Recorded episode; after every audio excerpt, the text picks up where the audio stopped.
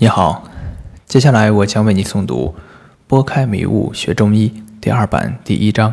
熟读经典很重要。淳于意读经典三年大成，在《史记》中记载了淳于意的学医经过，记录方式为第一人称，可见为淳于意自述。史官做的记录，现摘录于下。自义，淳于意少时，习医药。医药方试之，多不厌者。至高后八年，得见师，临淄园里功成杨庆。庆年七十余，亦得见视之，谓义曰。进去而方书，非是也。庆有古仙道遗传皇帝扁鹊之脉书，五色诊病，知人生死，觉贤矣，定可治。及药论书甚精。我家给父，心爱公。欲尽以我尽方书，悉教功。臣亦既曰：“幸甚，非义之所敢忘也。”臣亦即必席再拜也，收其脉书上下经、五色诊、其咳数、窥度、阴阳外变、药论。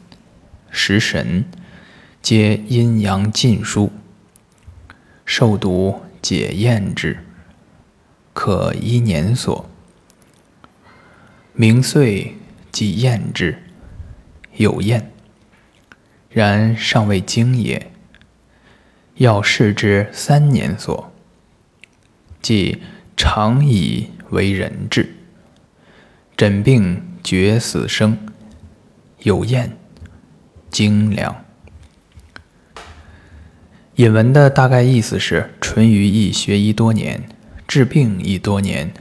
起初用药多不厌者，后来又跟随工程杨庆学习。老师工程杨庆看到淳于意是可造之才，告诉他：“进去而方书，就是忘掉所有以前学到的方书知识，传授他先古遗书。”多年的学习方书，没有使淳于意成为大医。进去方书后，学习先古遗书一年，医技大增。三年后，便成为决定病人死生的大医。而现在，好多学医者学了一辈子，还是头疼医头，脚疼医脚，自诩水平很高。而实际治病疗效很差，偶有重病则高谈阔论。淳于意的经历告诉我们，学中医的方法其实很简单，只要忘掉后世所有的医书，苦心钻研上古遗书，一年便可成才，三年便可成大才。虽然淳于意所学的上古遗书我们无法见到。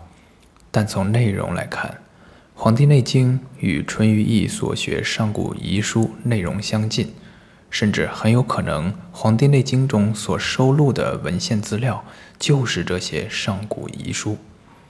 可见，淳于意总结的最好的学中医方法是深入的学习《黄帝内经》。